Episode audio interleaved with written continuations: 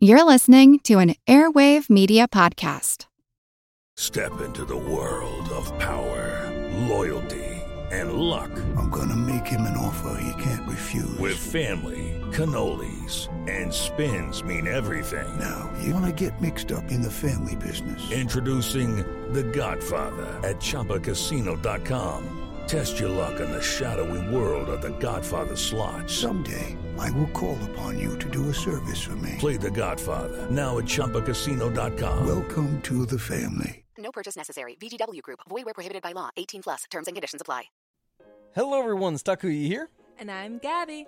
and we are the hosts of History of Everything, a podcast which you can probably guess by the name is, well, I mean, it's about everything.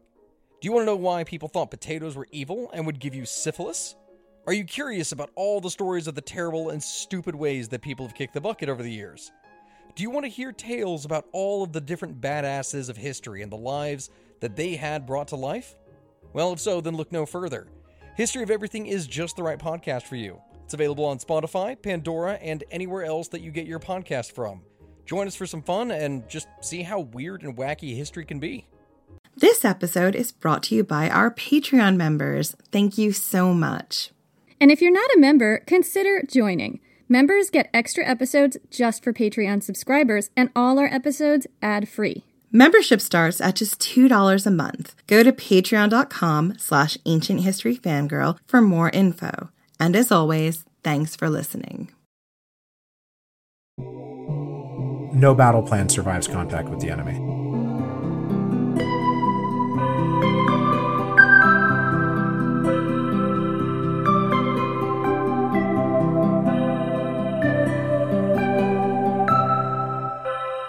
I'm Jenny Williamson, And I'm Jen McMenamy. and this is Ancient History Fangirl. So we are so excited to welcome a very special guest today, the host of the award winning The History of Rome and Revolutions podcast. Author of the New York Times bestselling book, The Storm Before the Storm, Mike Duncan. Welcome. Hello. Hi. Hi. oh my gosh, you sound like you. so I got introduced to you through the history of Rome, which I have listened to all of several times. Yeah, so have I. So long before we started this podcast. I think it was you and Dan Carlin and This American Life back when I was just learning about podcasts. So thank you. And we're just so thrilled to have you here. Thanks so much for coming on. Thank you for having me. And thank you and thank you for listening to the history of Rome multiple times, which is more times than I have listened to the history of Rome. I have listened to the history of Rome exactly one time. I listen to our episodes after we put them out because I'm like, oh my gosh, did I forget this one thing? Did I get this wrong? And then I'm like, nah, screw it. I- I listened to an episode one time when I'm done recording it. And then, I mean, it's the same thing with Revolutions. I've, I've listened to Revolutions a time. So, um, what inspired you to start the History of Rome podcast, especially back in 2007 when podcasting wasn't as big a thing as it is now? Was there anyone else who inspired you? Yeah, 2007 is now considered some like early primordial period for podcasting because it, it was a number of years before I think it went more mainstream, at least culturally. But back in 2005, 2006, 2007, there was a pretty good community of podcasts and podcasters that I got into. And I mean, the, the one that I think I really latched onto in the early days that became a major inspiration for the history of Rome was uh, 12 Byzantine Rulers by Lars Brownworth, which I had been listening to because I knew nothing about the Byzantine Empire, like at all.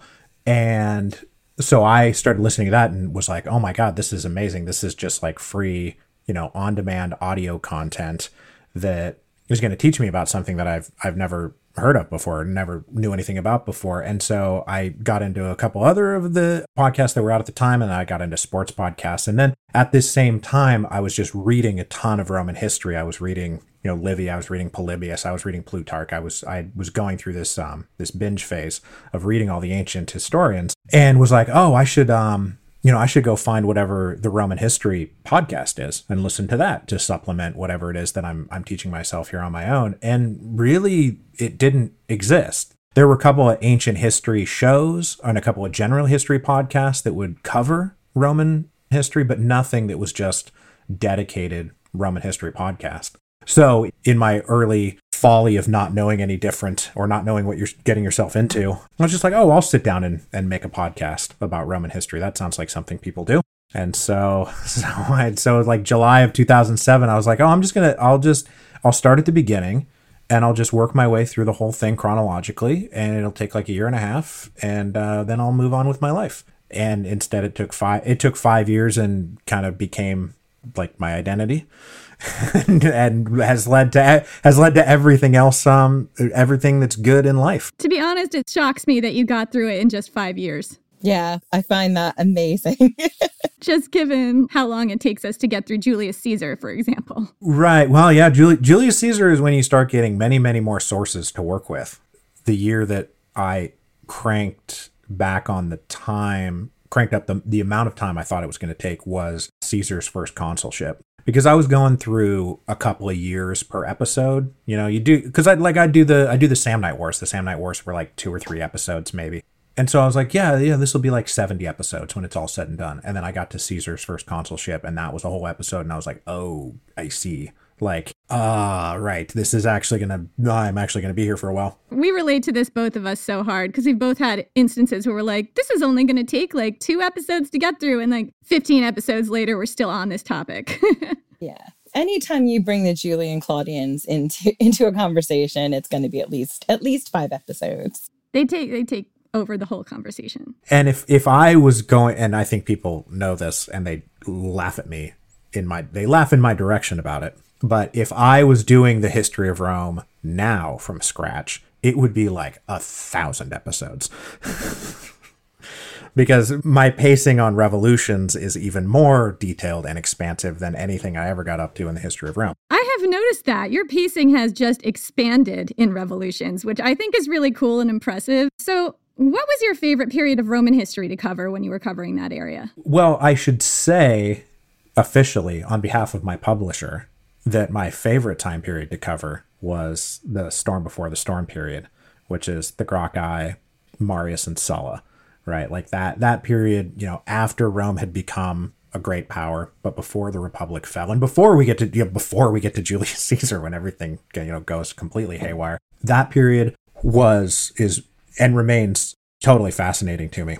But the other big one is the the crisis of the third century period, which is one that that by the time that that I got because I, I mean I knew a lot of Roman history going into the history of Rome. And I was really just I was expanding and getting a more detailed understanding of a lot of stuff that I knew about. But any sort of history book that you read about late antiquity begins with like Constantine. You know, Dio- Diocletian and Constantine is like when that sort of gets going. And the Principate winds down around Septimius Severus. And so that's that's when that part wraps up. And then there's always whenever you get to these books, it's always like, oh, and then for 50 years it just got kind of kind of crazy and wacky. And and then Diocletian came along and started to like mop things up. So I never I did not have a good understanding or appreciation for what went on during that this 50 year black hole that's often treated as kind of a black hole that we that we pass over on our way to Diocletian and Constantine. So actually going through the crisis of the 3rd century year by year, emperor by emperor, event by event was fascinating. I'm still absolutely fascinated by the period. I think that it also has plenty to, to offer us about maybe the world that we ourselves might be entering into, given a variety of plagues and climate shifts and stuff that is going on out there at the moment. And I am so, I, I'm still so in love with that particular period of Roman history that I fully anticipate that my publisher will say yes that can be the third book that i write after um, lafayette that i will get to write a crisis of the third century book. Who are some of the emperors that are big names during that time? the answer to your question is of course aurelian who is my favorite emperor.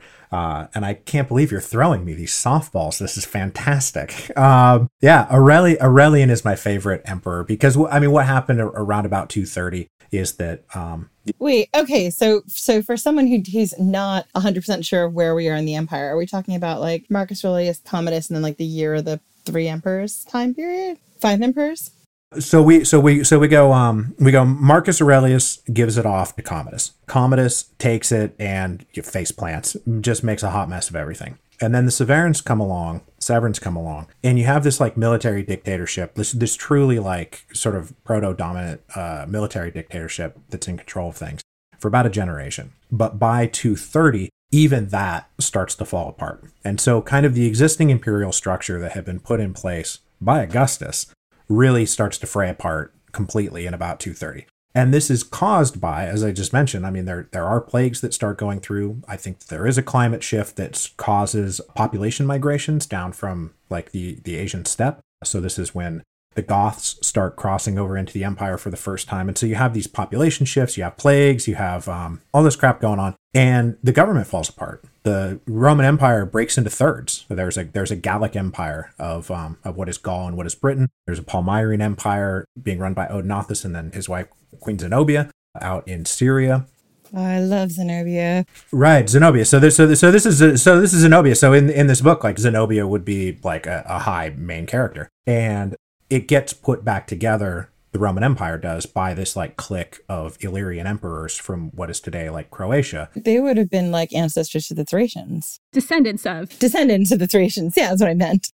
Yeah, so they they were the yeah the descendants of the Thracians. So that clique and Aurelian is one of them. There's uh, there's a couple of them. There's Claudius Gothicus and there's Probus, and then Diocletian and Constantius Chlorus and Constantine all come out of that same grouping, and they are the ones who put the empire back together after it falls apart. And for me, the most fascinating part about this is that you know people always talk about why did the Roman Empire fall. This is of course one of you know always going to be a question that is of interest. Why did the Roman Empire fall? And the crisis of the third century question is why didn't the Roman Empire fall at this point? It should have fallen. It had every single thing that happens to an empire when it collapses happened.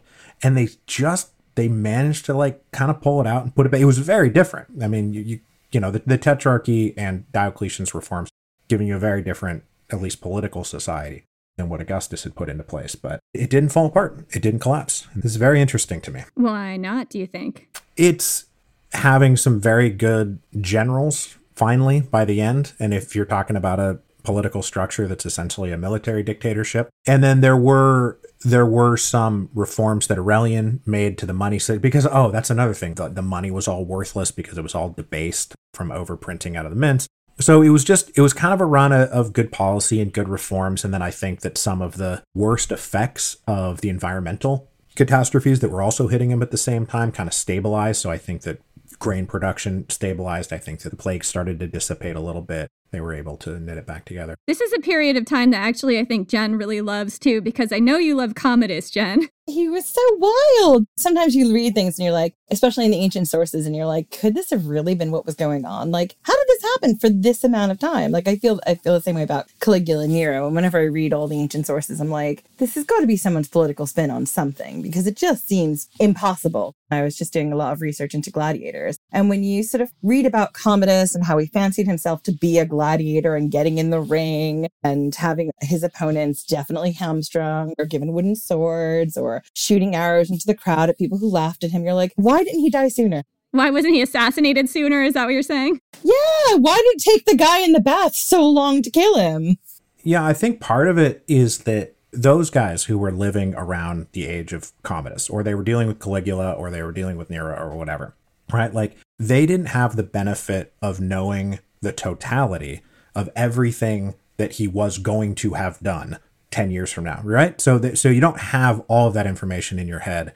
And even on a daily basis, you know, you get up and you, you know, you have your breakfast and you go through your day and like some other like little weird thing happens, but it's all very slow. And I think that we have it, humans have an ability, we're, I think we're watching this right now, have an ability to kind of integrate changes into their life and, and things that you thought maybe weren't possible or things that would have been weird a year ago. And now they happen. And you're like, oh, okay. I mean, that's weird and I don't like it. But that's how you look back and you're like how did we put up with that for 10 years and it's because you're just kind of you're just you're just kind of putting up with it every day and it's always a little bit different and then probably a week would go by where nothing weird would happen and then something weird would happen and then a month would go by and we we we get to step back and look at the whole thing and be like this guy was nuts he was terrible for 10 years or however however he, he was emperor for what like 13 years i forget I think so. I mean, he was a he was a good populist in some regards. Like, you know, he loved a spectacle. He loved putting on a show, which obviously people who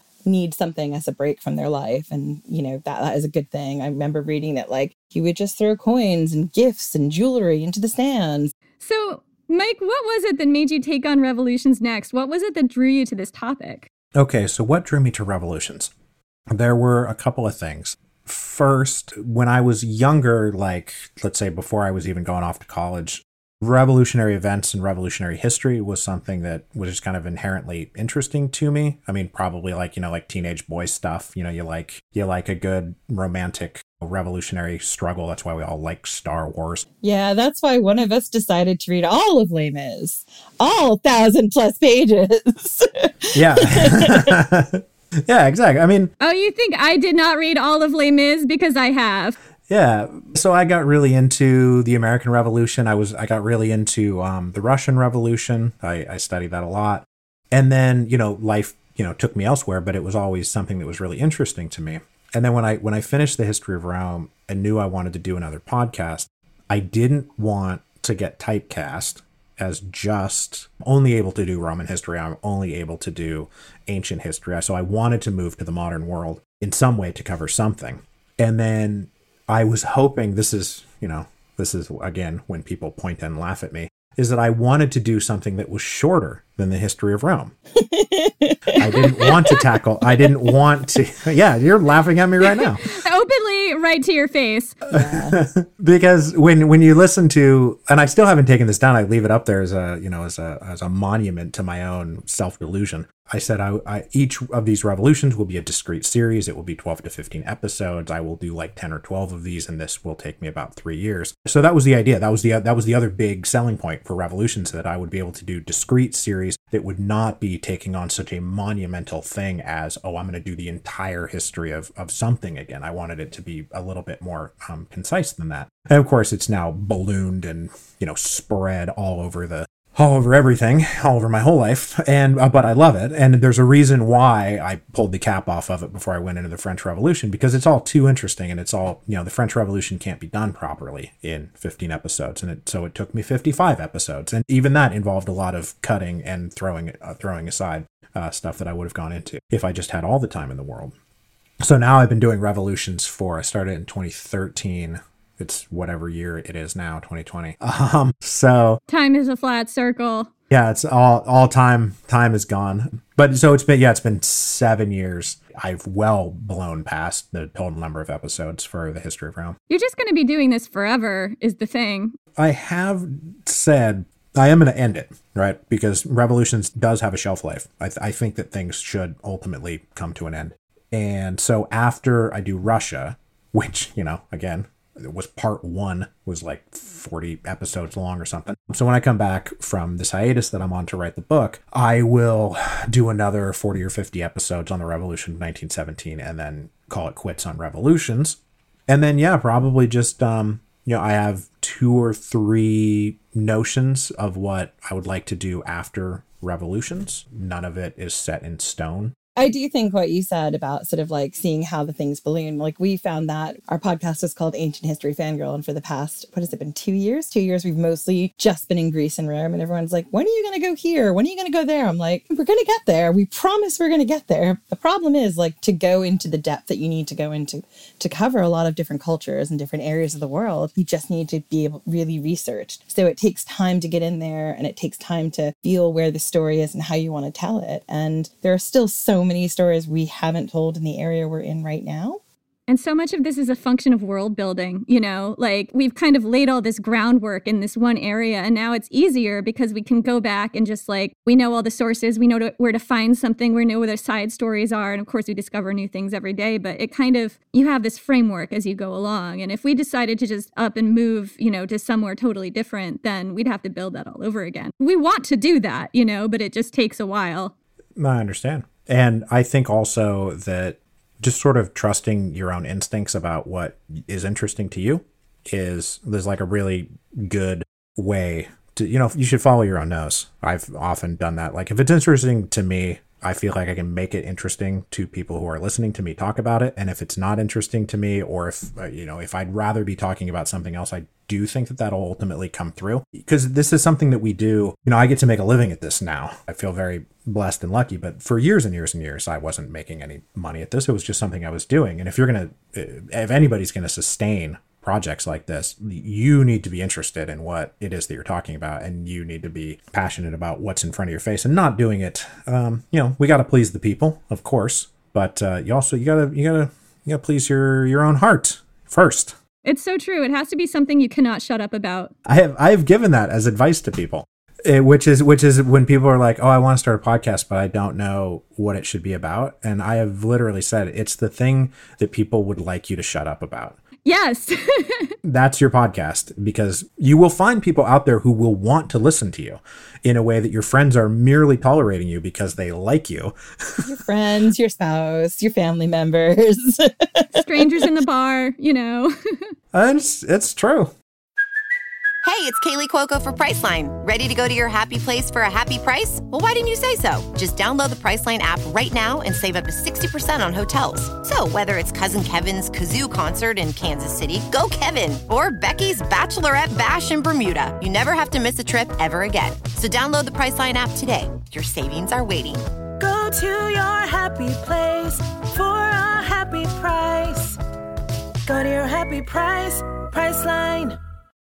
When you need mealtime inspiration, it's worth shopping Kroger, where you'll find over 30,000 mouthwatering choices that excite your inner foodie. And no matter what tasty choice you make, you'll enjoy our everyday low prices, plus extra ways to save, like digital coupons worth over $600 each week. You can also save up to $1 off per gallon at the pump with fuel points. More savings and more inspiring flavors make shopping Kroger worth it every time. Kroger, fresh for everyone. Fuel restrictions apply. I'm Helena Bonham Carter, and for BBC Radio 4, this is History's Secret Heroes, a new series of rarely heard tales from World War II. They had no idea that she was Britain's top female codebreaker. We'll hear of daring risk takers. What she was offering to do was to ski in over the high Carpathian Mountains. Of course, it was dangerous, but uh, danger was his friend. Subscribe to History's Secret Heroes wherever you get your podcasts.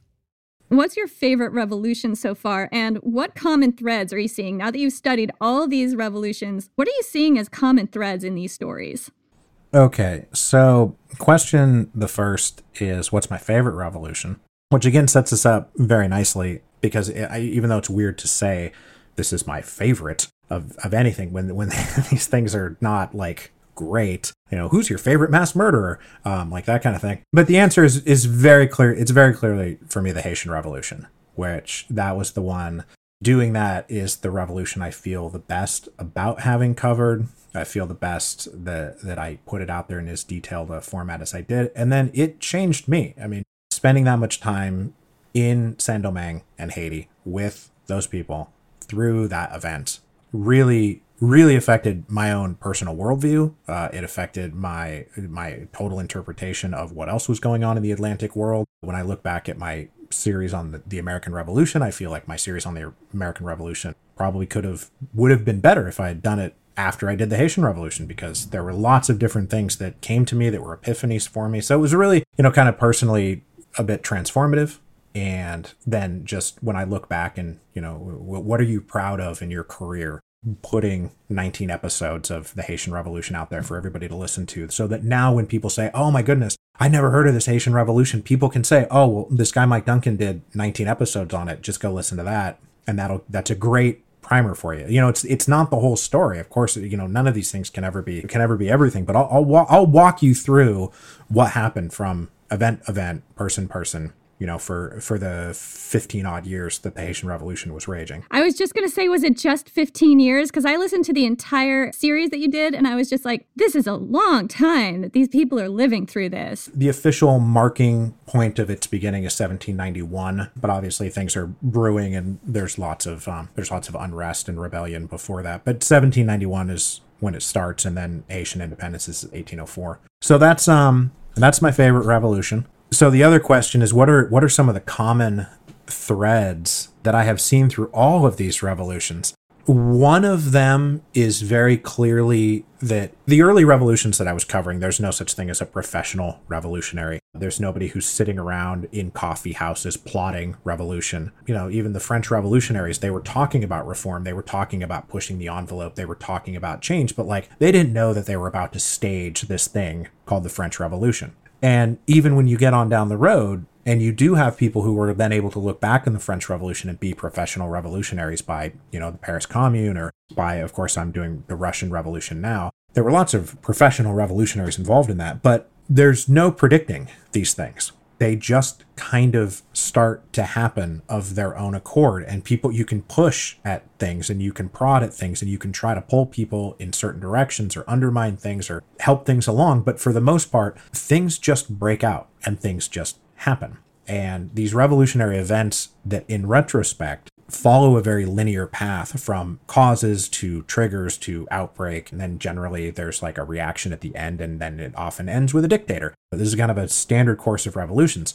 Most of these things are not predictable. The events as they actually unfold, there's a lot of chaos, there's a lot of happenstance. Things could go every single day of a revolution is a state of about a million different quantum states that this revolution could move into. And then it just moves into one of them, and somebody's up and somebody's down, and somebody dies and somebody lives. And so all these things, like the whole thing just gets very it, it's out of hand but also moving in a direction it's it's crazy that way and so when people uh people who want to say start a revolution and they would like a revolutionary event in order to create like a more just society the problem is that when these things get going, you often don't have any real hand in getting it started to begin with. And then once it gets going, it's often out of your hands. And as one wise philosopher said, who I now forget who it was, so I won't drop their name, is that a hurricane blows away both just and unjust alike. These revolutionary events are those things. And even if they end in a good way, like the Haitian Revolution, what are you going to do? Say they shouldn't have done it? They should have stayed enslaved? I mean, I'm not sure that I would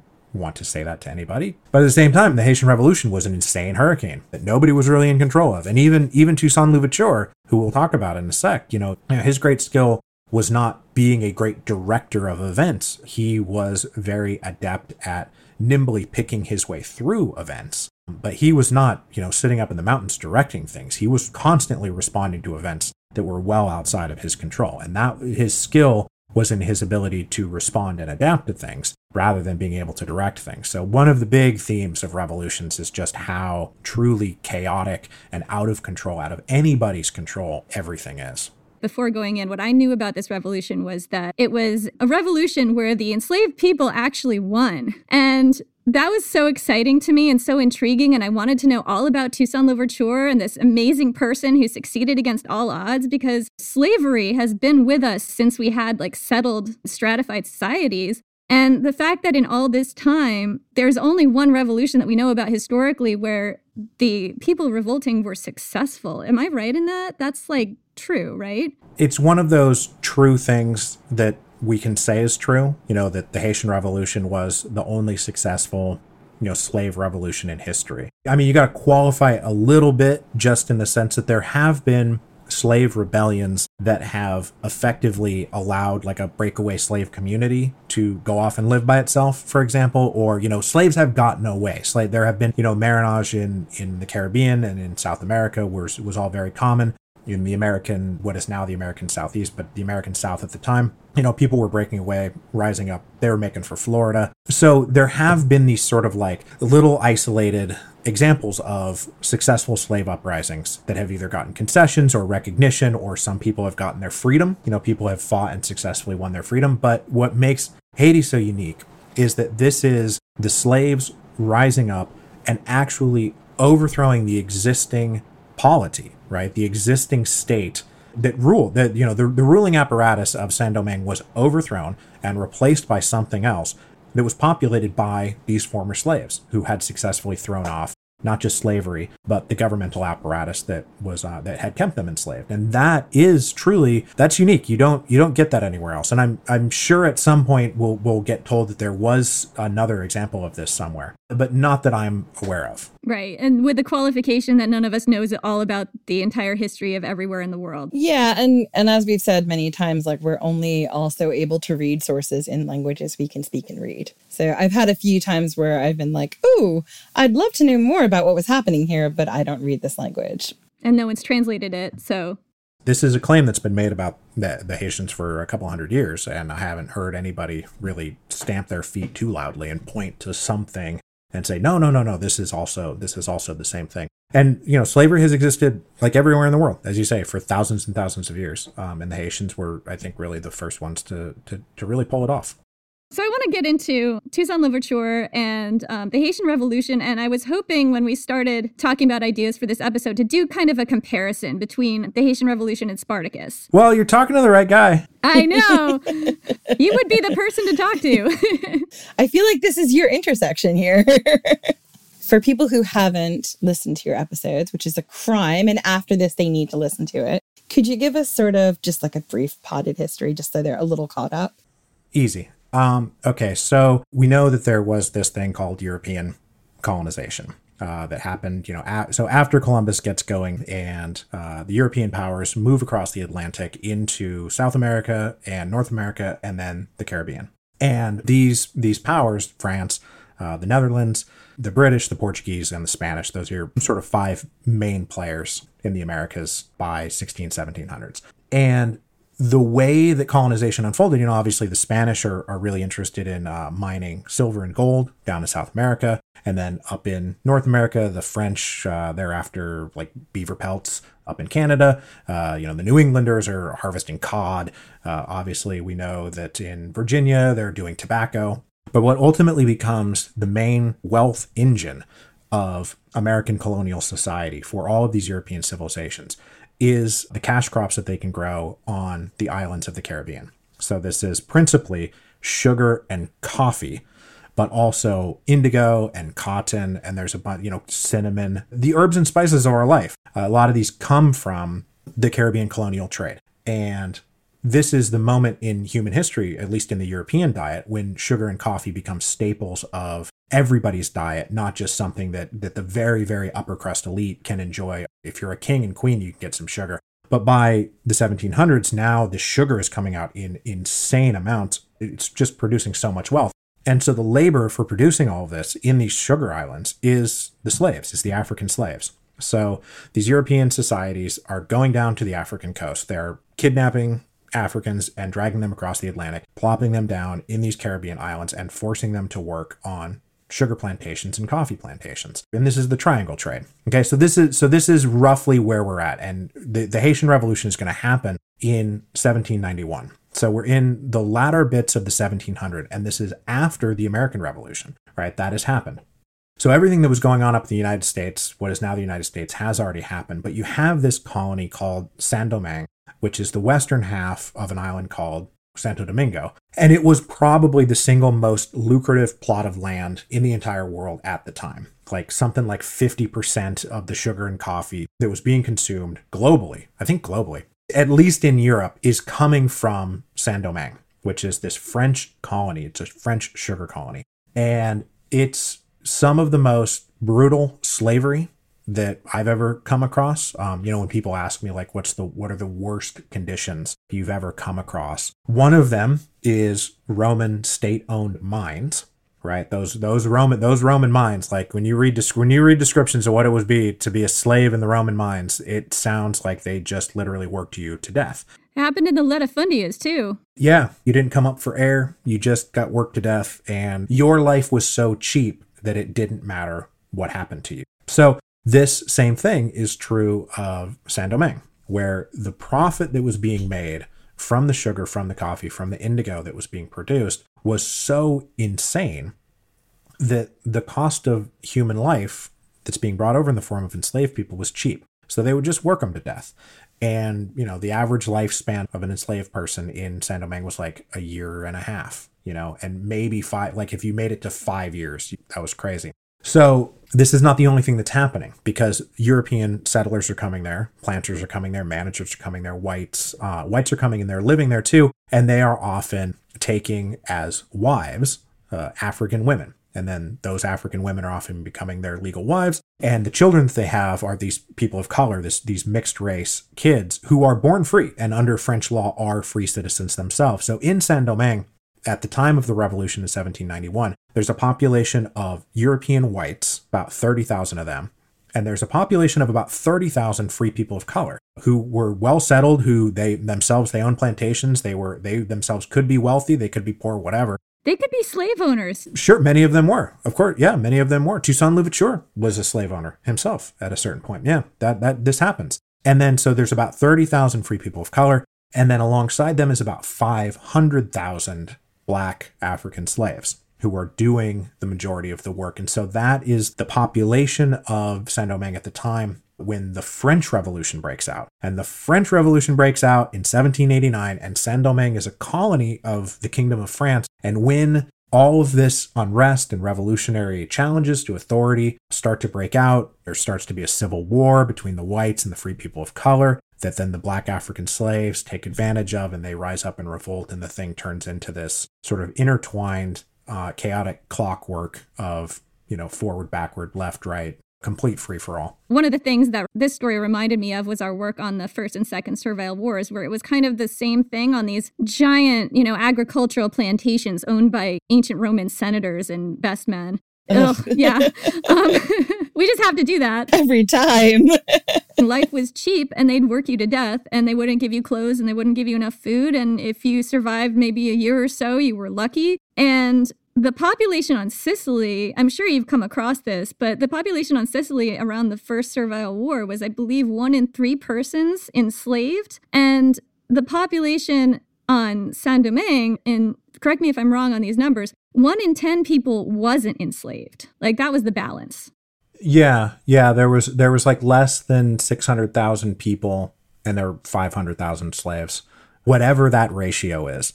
And as you as you say like Sicily, one of the one of the great problems with Sicily was that quote unquote everybody was a slave. And it wasn't actually everybody being a slave, and certainly not compared to the ratios that were going on. And this was true not just of Saint Domingue, um, this was true of most of the Caribbean slave societies was you just had this massive population of enslaved workers being managed by, you know, one of the similarities between Sicily and um, these islands was most of it was like absentee landlords, where the actual owners of the plantations, let's just focus on French colonies, most of them were either nobles or merchants who were living in Paris, Versailles, Bordeaux, you know, something like that.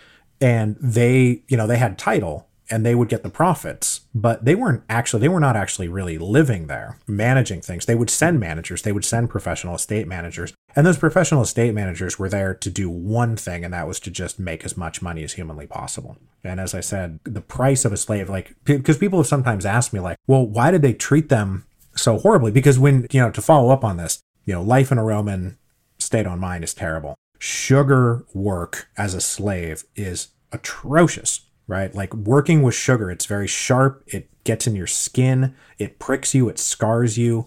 You get, you know, sweat and sugar bleeds into that. You're basically just, your body is kind of on fire for most of the day it's backbreaking backbreaking labor and then and then there's a there's an entire um, process of like boiling the sugar to refine it and that you know you're talking about boiled sugar you know just like landing on you and clinging to your body your hands you know people are being mutilated if you try to run if you try to stop working you're going to be whipped it was just incredibly incredibly incredibly brutal work. And the only thing anybody cared about running it was was how much sugar can we get out of this? Because the sugar was incredibly lucrative. And this this is what is fueling the colonial empires. And this is this is the thing is a lot of this profit is then what is going into the pockets of the people, this quote unquote rising bourgeoisie, right? Back in France, you know, like where did these, where did this rising bourgeoisie come from? Where, where did they get all this money that allowed them to feel like they could challenge the king for control of the kingdom of France? Well, a lot of it is coming from the slave trade and from, from the Caribbean sugar colonies like Saint Domingue.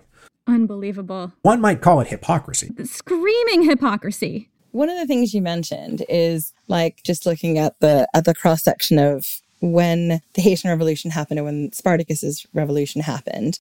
Are wider things happening in both the Roman world and the French world, which allowed space for a revolution. Like, I think the big thing about Spartacus is everyone's like, he was this great guy who wanted like equality for all. And that is not actually the case. He was a guy who was enslaved, who wanted to escape, and he happened to break out at a time when most of the seasoned generals were all fighting two different wars on two different fronts. And the people who were left behind were not as skilled. And also, they didn't take the revolutions very seriously. So they weren't really taking them seriously as opponents. They weren't sending their best against them. But also, their best weren't there. So they also had to raise new armies and fund new legions who were either retired soldiers or from like younger people or people with less combat experience.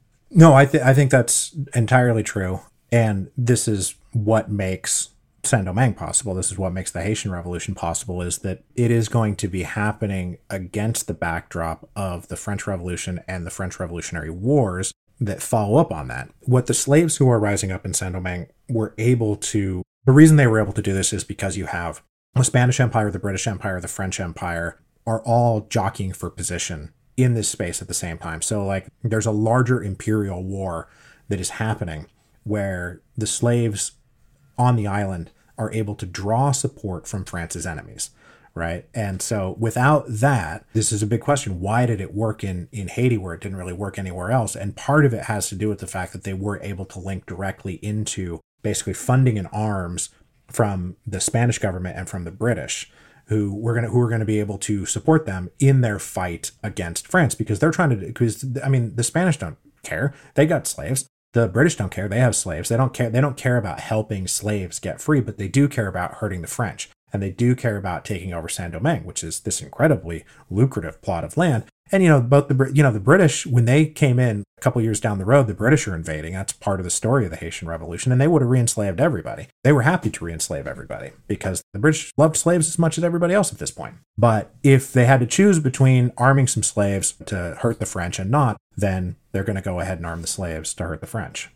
Yeah, everybody's trying to play the population of Saint Domingue, like the revolutionaries of Saint Domingue, against each other. Louverture just navigates these currents. Like there was one point where he's facing off against Napoleon. So let's talk about Toussaint Louverture and who he was and what his background was. So Toussaint Louverture was not not uncommon, uncommon, but not totally rare. Is that he was actually born in Saint Domingue right? Most of the slave population are recent arrivals from Africa. Even on the, the eve of the revolution, I think something like half of the slaves who participated had only been on the island for like less than a year. So this is not a this is not really a story of like long oppressed people rising up. Uh, many of them were recent arrivals, which helped play into their they, they were mostly trying to not become slaves. Anyway, Toussaint Louverture is born into slavery. And he has he shows at an early age clear signs of intelligence and clear signs of being he's, he's like a precocious kid. And he has he has a master who takes note of this and kind of kind of tutors him teaches him how to read teaches him how to do math teaches him how to watch accounts because it's a very valuable thing to have a black african slave who's like multilingual and who can run an estate. This is a, and so Toussaint would have been given various privileges by his master to, to sort of bring him along. And Toussaint Louverture became, while he was still a slave, a very well respected citizen of the community. Most of the time you don't you're not really allowed to leave your plantations. Toussaint would have been one of the ones who was kind of allowed to come and go as he wanted. He could go down to the ports, he could come back to the plantation. He was talking to everybody. And he was he was an estate manager. He was an overseer. And so at a certain point in his life, he's probably, uh, I'm going to be a little hazy on the details, but I think he was in his mid 30s. And his master um, allowed him to buy his way out of slavery because slaves could make money on the side selling various things they had grown or made. You could make a little money for yourself. And so Toussaint was allowed to buy his way out of slavery and he became a free man. So when the Haitian Revolution actually breaks out, though Toussaint Louverture had been a slave, he was not at that point currently enslaved. He was he was a free citizen of um, the French kingdom at that point. So he gets married. He has some kids. He starts up his own plantation. He himself becomes a slave owner because slavery at this uh, in this moment and in this time and place was very much accepted. And though it had its racial connotations, he was free you know, he wasn't a slave, so a free man can own slaves. The color of your skin did not mean that you were united people. Like the free people of color were owning slaves and the enslaved population would not necessarily have seen them as allies. No, the, the slaves would have seen the free people of color, especially the slave owning people of color, as the enemy. And a lot of the time they did. Like they didn't really unite until towards the end. Am I right on that? Yeah, and even then, I mean, the war the War of the Knives is uh, a battle between the the recently arisen black slaves. I mean, th- this is all a vast oversimplification, um, led by Toussaint Louverture and the the free people of color who were being led by Andre Rigaud um, down in the South at that point. The racial dynamics in the colony are explicit about whites being on top and people of color being below the whites but above the blacks, and the blacks being the lowest socially. But a free black could own black slaves, and that was no problem. Now, you couldn't own a white slave, of course. I mean, you can only own black African slaves. You cannot own a white person. A black man cannot own a white man, but a black man can own a black man. There's no white slaves on this island. Is that the case? There are no white slaves on this island. Right, exactly. So Toussaint Louverture is by the time of the revolution in 1791. He's now in his 40s. He's uh, his plant his plantation actually didn't didn't work. He went back to work for um, for his old master as a manager, and he was not even a participant in the initial uprising in 1791, Bookman's uprising in August of, of 1791, which is slaves getting together and deciding to rise up. And Toussaint Louverture kind of hung back to see because there had been, you know, we talked about this earlier. There there were rebellions, um, there were uprisings, slave uprisings and slave rebellions were were a common feature of colonial life, right? Right up through the United States, the Caribbean, South America, Venezuela, whatever you name it there were slave uprisings. So Toussaint kind of hung back a little bit to see if this thing was going to go anywhere. And he didn't hop in for after it was going for a couple months. And uh, and even at that point in the early going, when he did join the slave uprising, one of the first things that he did was try to negotiate an end to it. His thing was that he was going to say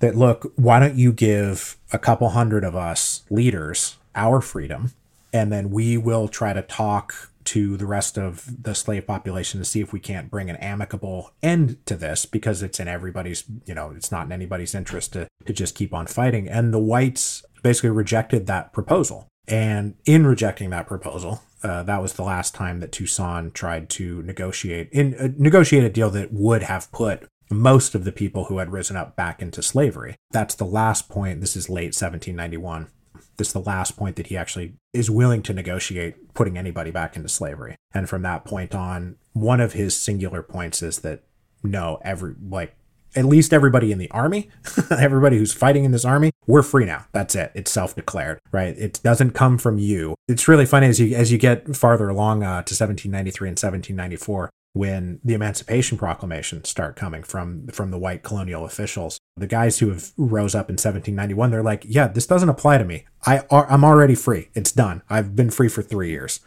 Like we're not we're not waiting for you to bestow freedom on us. We are declaring ourselves free. Yeah, so that's exactly, and so where these guys go is to the Spanish, and because the Spanish are right next door in what is today the Dominican Republic, because because Santo Domingo is is one island with what is today two countries, Haiti on one side and the Dominican Republic on the other, and the Dominican Republic was at that point just a Spanish colony, and so they start they they link up with the Spanish army. Many of these slave generals including Toussaint, become commissioned officers in the Spanish army.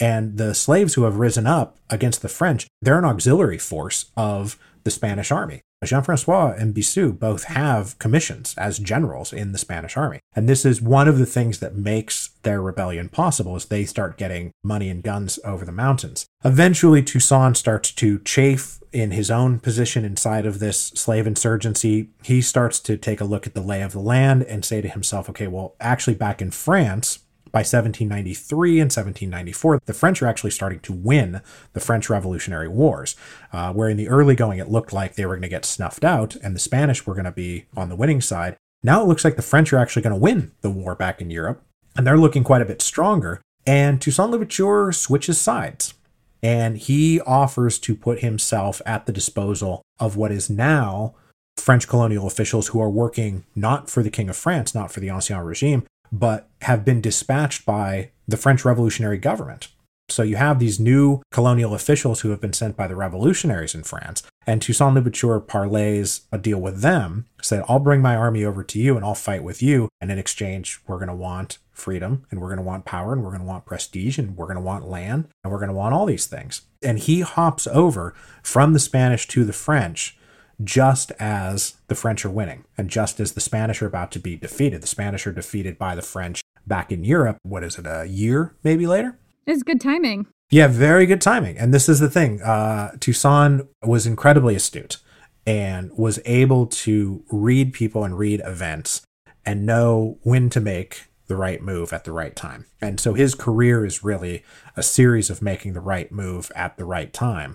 But as I said, there is a cynical and ambitious side to Toussaint, but he would never compromise on putting people back into slavery after that sort of initial brush with being willing to negotiate his way out of it. We've covered a lot of this already, but one of the things I was really interested in talking to you about was um, advantages that Toussaint had and advantages maybe that were endemic to the situation that Spartacus didn't have. And um, We've touched on all the outside events brewing that um, affected Toussaint and his ability to sort of navigate between these huge colonial powers. But there's also other factors. For example, when the British came over at one point to quell this rebellion, they all got struck down with yellow fever. Oh, true. Yeah, disease was a huge player in all of this, where, I mean, the, the mortality rate for Europeans coming really anywhere in the Caribbean was like bad. Malaria and yellow fever, I mean, off the top of my head, I, I think it was like a 50% clip. Like you basically had a 50 50 chance. If you lived through the first year, you know, you were probably going to be okay, but it, otherwise you would die.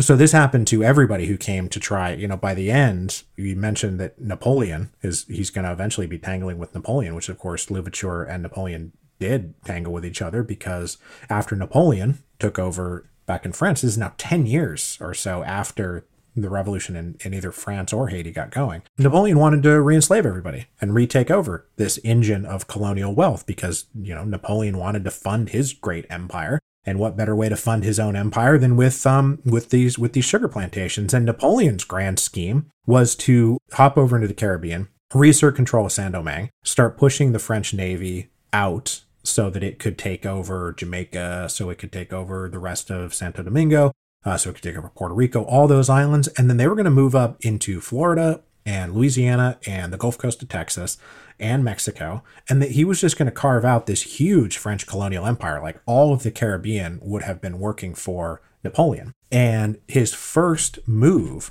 was to send a this huge armada, right? Like so many ships and like 50,000 soldiers are going to go to once and for all reassert control over Saint Domingue and turn this revolutionary event into what would amount to a very large but ultimately futile uprising, which all slave rebellions end in failure. So Napoleon's like, so this is when it ends in failure. This is when it happens. It's me. I'm Napoleon. I'm going to send this guy, General Leclerc. They're going to reconquer him. But when they showed up, there's of course there's an epidemic, and like all these all those French soldiers, they get sick. And uh, Toussaint Louverture and his generals and all of their soldiers, they pull back into the mountains and say, "We'll just we'll let them sit on the coast, and most of them will die of these various tropical fevers. And then if we need to, we'll come down and we'll mop it all up." And this wasn't a bad plan. It pretty much worked for the Haitians. It didn't work quite so well for Toussaint Louverture because he now has enemies inside of inside of Saint Domingue, what what they're about to turn into Haiti, and he's got plenty of internal rivals and they hand him over. They capture him and hand him over to the French, and he he winds up dying in a French prison. Sadly, he does not get to see the end of his revolution, which is tragic. But the yellow fever advantage is not something that Spartacus had. Right? Yeah, he didn't. He didn't have tropical fevers working for him. And then, as as we've said though, like the other big one is that Spartacus is rising up in the center of the Roman Empire. The Roman Empire, like at its height, or very close to at its height, and certainly in the Western Mediterranean. What Toussaint Louverture could do, and all of those guys could do, is look for another power to back them up. And I just don't see where Spartacus gets that support. The only one would have been Mithridates, but getting to Mithridates would have meant crossing the Alps and then crossing Rome, all of the Roman armies again. So nobody was going to be able to come in. Yeah, it's not easy. If Carthage, if Carthage had still been a thing at that point, but of course you don't get, you know, Italy isn't what Italy is when Spartacus is alive without Carthage already having been destroyed. You don't have the slave society that Rome became without them having defeated Carthage already. So there was nowhere, and the, you know, the one time in the Spartacus story when he does look to sort of getting support for, you know, he's like makes this deal with the pirates, and the pirates, what do they do? They screw him over. Yeah, thanks, pirates. yeah, thanks, pirates. Yeah. Thanks for nothing, assholes. Although worth noting that the Haitians were on very good terms with the pirates. The pirates of the Caribbean. I mean, they were a real thing, and they were they were still cruising around. Yeah, all the Jack Sparrows out there. Yeah, that's how. That's a lot of ways that they got guns, and it's a lot of ways that they sold. They were able to sell contraband because obviously, you know, they're being blockaded by everybody, and so one of the ways that they could generate a little bit of cash was um was uh, selling selling pirates. But they never had to. They never tried to escape right? They never tried to escape with the pirates, uh, or they would have been left behind. They weren't depending on the pirates to that level. Yeah, Spartacus's plan was to take his army to Sicily, and then to, if I'm remembering correctly, and then to get the entire island to rise up again, so that then he had new recruits to take on the Roman Empire. There's also a really interesting part in that story where Spartacus does send like his demands to I can't remember which general it is or praetor and he's like this is what we want. Come to the table and have a discussion with us. And if you do like this can all end. And of course the Romans are like no we're not going to do that. We're just going to crush you. And then they continue to not be crushed for another year or so. But eventually crushed. Oh yeah. I mean it's not it's not a happy ending for spartacus. It leads to the sort of chaos that comes next. I mean what is it like? How much longer after spartacus is no julius caesar's there already well, Julius Caesar's still around. Yeah, we don't know where he was, but he's yeah, he's running around, so mystery, great mystery. He won't tell us. Well, according to according to the TV show Spartacus, he was right there in the middle of all of it with flowing blonde hair. The blonde hair. Woo! Yeah, oh yes. We have we have watched that series many times. yeah, the blonde flowing hair. Yes, the locks. Very blonde, very ripped. I'm just like, all right, Julius Caesar has been working out. It's like he's been like surfing somewhere. So what were some other factors that contributed to Toussaint's success here? Topography, culture, geography? Well, I think the other certainly Haiti itself is incredibly, for lack of lack of a lack of a better way of putting it, it's a very steep country. It, it there's a coastline and then it moves very rapidly into these these steep mountainous cliffs that had to be terraced to make the coffee, for example, and and then you would make the sugar in the valleys. But you could always, you know, in terms in just the the brass tacks of making war, there's high ground and there's low ground. And so if you control the high ground, you're in much better shape than than if you don't control the high ground. And so the ability for them to always pull back in and command the command that high ground. And as, as I said, when when the French came in to try to reconquer them after 1800, they just pulled back up and waited. And it's incredibly difficult to march uphill in tropical conditions in order to try to root out. You know, these are these are mountainous jungle-ish types of conditions. You know, Spartacus is running around in, in Campania. And yeah, sure, they, they were working around Vesuvius there for a bit, and that was really smart. But where are you actually having your battles? What terrain are you actually fighting in? Haiti lent itself very much to the kind of guerrilla warfare and guerrilla insurgency style of warfare that was the hallmark of their uprising. This is not, you know, batteries of well organized marching in line to a drummer on a great plain. We're not talking about Waterloo. We're not we're not looking for a place where I can array my lines in, in order and have the spearmen over here and the, and the archers over here. This is this is guys up in the mountains.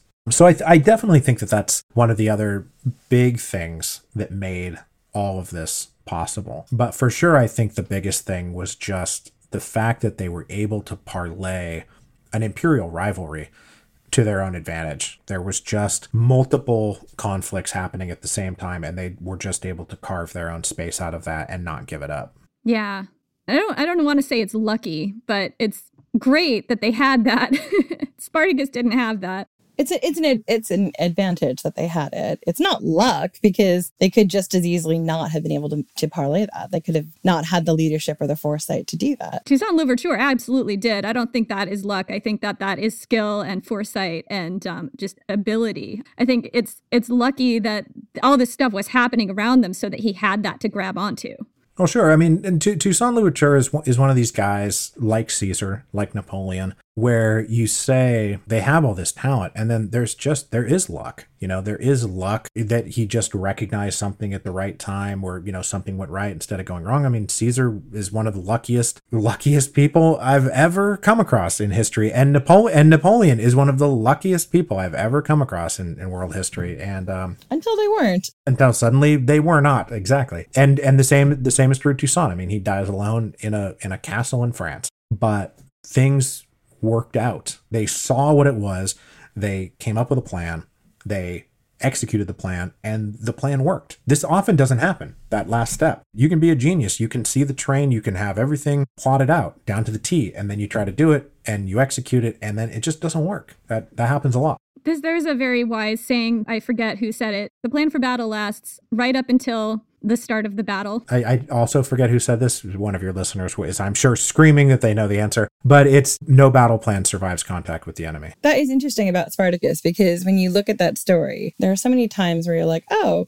if you just made this other decision, I'm thinking particularly of when they were really close to crossing the Alps. Everyone in Rome was like, weren't in a position to go after them. And if they'd just gone over, there was a point in time where if they had just taken a different turn, it would have been a completely different story. So, if there's one piece of advice Toussaint Louverture would give to Spartacus, what do you think it would be? Cross the Alps.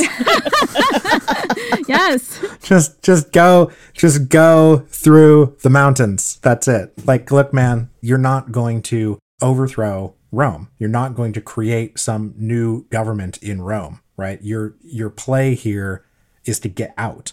Get out of Italy. Go somewhere else. Like you did it. Good job. You fought your way out.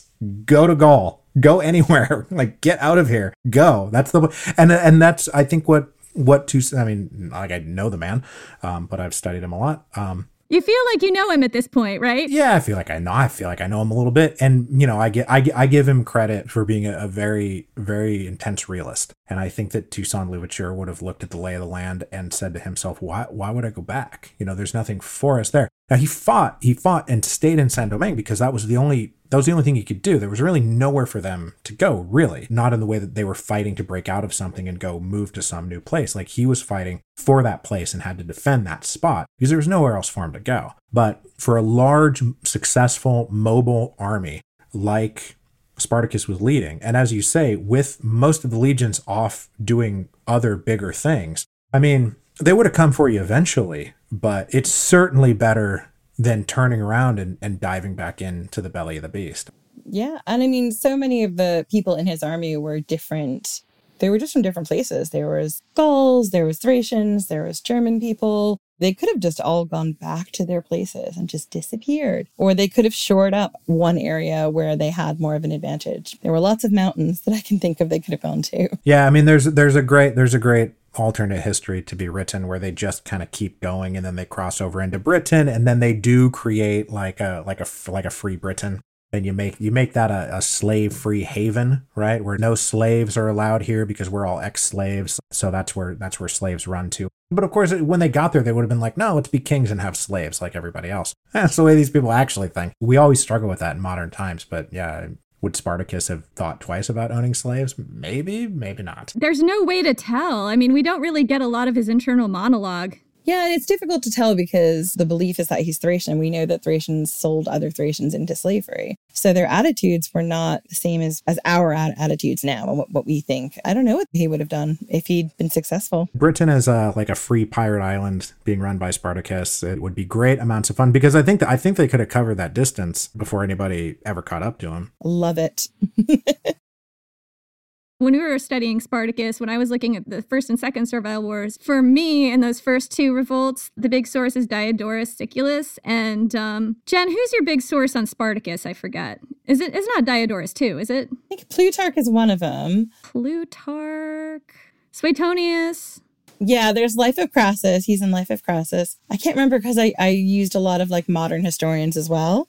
Yeah, but um the question that I have is that, you know, working with Spartacus and working in this time period, you're basically getting a lot of your information from the oppressor. Did you have a similar problem when you were researching the Haitian Revolution, or did you have a lot of material from Toussaint Louverture himself and other enslaved people? The answer is yes and no. So the qualified yes is that Toussaint Louverture did leave behind writings. There are primary source documents, you know, in his hand. He left something of a sort of an official autobiography of his life that was written with the help of, uh, you know, I mean, he was literate, but with the help of some people, he, they put out kind of a propaganda autobiography of him. And we do have, there are other scant records, but, you know, as is the case in the Roman world, most of the records and most of the stuff is coming from the European side of things, from the colonial overseers. And there's a great, huge book that I was using for the show, which is a master compendium of written sources from the time, from people that were there at the time, you know, like an account of my life on Saint Domingue, an account of my life in Saint Domingue. And almost all of them are written by white people who were opposed to everything that was happening. So there's really no difference between what's being written in those sources and the kinds of things you see written in the ancient sources. You know, they, they would rip the heads off of babies and, you know, suck the brains out and, you know, like all the, and they would, they would hang people upside down and burn them alive. And There's so many babies being dashed against rocks. so many babies being dashed on so many rocks. It's entirely true. I've read that sentence many times in my life. So a lot of, a lot of the hyperbole about what was going on and the atrocities, like the slaves were guilty of so many atrocities. Okay, well, have you ever thought about the atrocities that you were committing? You know, like I think here's a nice way to think about it is that we have this population ratio of 500,000 slaves to let's say 60,000 free people. I think that the documentation is a reverse of that ratio, where the vast majority of what we have is coming from the minority population on the island. And the minority, the small minority amount of information we're getting comes from a majority of the population. Now there is there is great stuff out there. There have been some great social histories written of the Haitian Revolution. And there was a lot of oral tradition, right, that also got passed down that eventually did get documented. And so, you know, that's a mix of of becoming quasi mythological, but there's definitely rooted truth in most of those oral histories. So you you had some stuff to work with at least. Yeah, yeah, there's definitely I mean it's not it's not the barren wasteland that is a lot of um of the ancient world where you know you can you, you can sit down and in seven par you're looking at seven paragraphs and like oh this is the sum total of what we have to go with about this particular event or this particular war this particular person. Like everything comes from these seven paragraphs. It's not quite that bad. And with the europeans being such fastidious record keepers even of things as abhorrent as slavery. There's plenty enough to build an accurate depiction of what was going on in that society, who was doing what, and even if we even if it's difficult to penetrate to the very inner recesses of what some of them were actually talking about, I think there's enough that we have a we do have a really good primary source idea of of who was doing what, when, and where, and why. We had some other historians on recently, and we asked them for stuff that they would recommend people uh, look at if they want to find out more about revolutions or just things you've been reading. Oh God, you're putting me on the spot. Well, the first thing we would like to recommend is The Storm Before the Storm.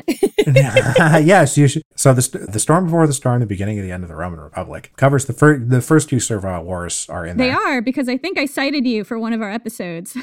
Hey, fantastic. Because we've been talking so much about Haiti, I'll just keep it on. I'll just keep it on Haiti. That'll be a nice thing. Okay, so you you've heard me talk about all this, and you're like, okay, what should I read? There are two books that I think that people should read. One of them is Black Jacobins by a guy named C.L.R. James. He was an Afro Caribbean writer, mid 20th century, who wrote the first really good sort of modern history of the Haitian Revolution, and it's foundational text. And even if you now read it and you have to read it in the context of it being written in the 1940s by this Afro Caribbean Marxist, it's really, really great. And it's one of, it's a, it's a transformative book that everybody should read. And if you want to know about the Haitian Revolution, you need to read Black Jacobins. Um, it's a great book. James was a great writer. Um, the other one, a more a more um, updated history of it, is uh, a book called The Avengers of the New World by a historian named Laurent Dubois which I forget how he pronounces his name in English. He's a he's a guy. He's at Duke, I think. But he's he's he's written he's written a series of uh, of histories of Haiti. Uh, he wrote one just a, a general history of Haiti. But Avengers of the New World is what this one is called, and that will take you through from like the origins through to the end. It's one of these sort of like 350 pages, like good sort of written for a general audience to walk you through everything. And if you read Avengers of the New World and Black Jacobins between those two, you will have a very rich understanding of what happened. And and look, be a better person. Yeah. also that. look, be a just you'll be a better person in the world if you know about this stuff. So thank you so much for coming on. We really appreciate you taking the time, and this has been fabulous. Thank you so much. Thank you for having me. That was fun. Thank you. um, do you want to plug anything else before we go? I should do one big plug, which is that I'm on hiatus from Revolutions. If you go try to find Revolutions right now, um, you will see that it stopped dead in its track at uh, episode 10.39 because i am on hiatus right finishing my book, which is uh, a biography of the Marquis de Lafayette which will deal with adjacent issues to this, um, because Lafayette was a major participant in the American Revolution, and then he went back to France and was um, in the French Revolution, and then he was ultimately in the Revolution of 1830. And you know, we've spent this whole time talking about slavery and you know how does Toussaint Louverture own slaves? Well, Lafayette came to America really without any kind of notion. He was 19. He was a 19 year old kid running away from home. Right. That's who Lafayette was when he came to the American Revolution. He hadn't thought deeply about anything, but he emerges from the American Revolution, goes back to France, and becomes a pretty prominent abolitionist.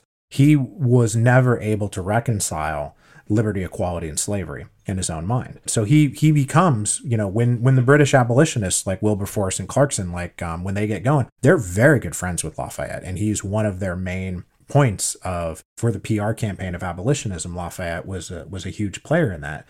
Except the complicating bit is that in after the American Revolution, but before the French Revolution, he got it in his head that he wanted to prove that gradual slave emancipation was possible. And so he bought a plantation in French Guiana and owned himself on a cinnamon plantation uh, 70 slaves. So he himself is a slave owner and also a prominent abolitionist at the same time. His whole point was to prove that if you treated the slaves well, if you educated them, if you give them some religion, you know, because this is he's a European, give them some Christianity and, and, uh, and books to read and teach them how to run their own affairs, they can be free. And we can do emancipation in this kind of slow, gradualist way. And he buys the plantation but then, uh, then the French Revolution gets going, and he gets carried away by other things, and the slaves that he owned never actually wound up getting freed by him. They were eventually um, they got caught up in the same Emancipation Decree of 1794 that was triggered by the Revolution of Saint Domingue. I mean, French French Guiana was just another one of these um, American French colonies, or American French um, uh, slave colony. So so Lafayette is is wrapped up and adjacent to all of these stories, and he too, like it's you know we know this about history that the very simple romantic tales that we know are entertaining, but they're also not one millionth as interesting as the the lives that these people actually led. And so um, I'm going to be, I will explore all of this in the book, the highs and lows of his life, and uh, a lot about his relationship with abolitionism, which was a huge part of his identity and also is, is often undercut by some of the things that he actually did or did not do. So hopefully that makes you want to read the book more. I'm fascinated by Lafayette just because I was an American revolution nerd in high school, and obviously with Hamilton's resurgence a few years ago, he has a prominent he's a prominent character there, and he's just someone in history that I don't know enough about. I know so much about Lafayette now. My goodness, it's all I do all day long. I know I know where this guy was on Tuesday, June the seventeenth and seventeenth. I know I know what bars he was drinking at in Philadelphia with his buddies. Oh man, does he talk to you? Oh boy. when is it coming out? Probably like June or July of um, 2021. So it's like uh, still still about a year away. When is it? Are we in May? Is it May? I don't know what time it is. Yeah, where are we? What is this? So look look for it on the shelves about a year from now. That's awesome. And I definitely will uh, hopefully get to pre-order that. Oh, please do. All right. Thank you so much for coming on. This has been a real pleasure. Absolutely. Thank you.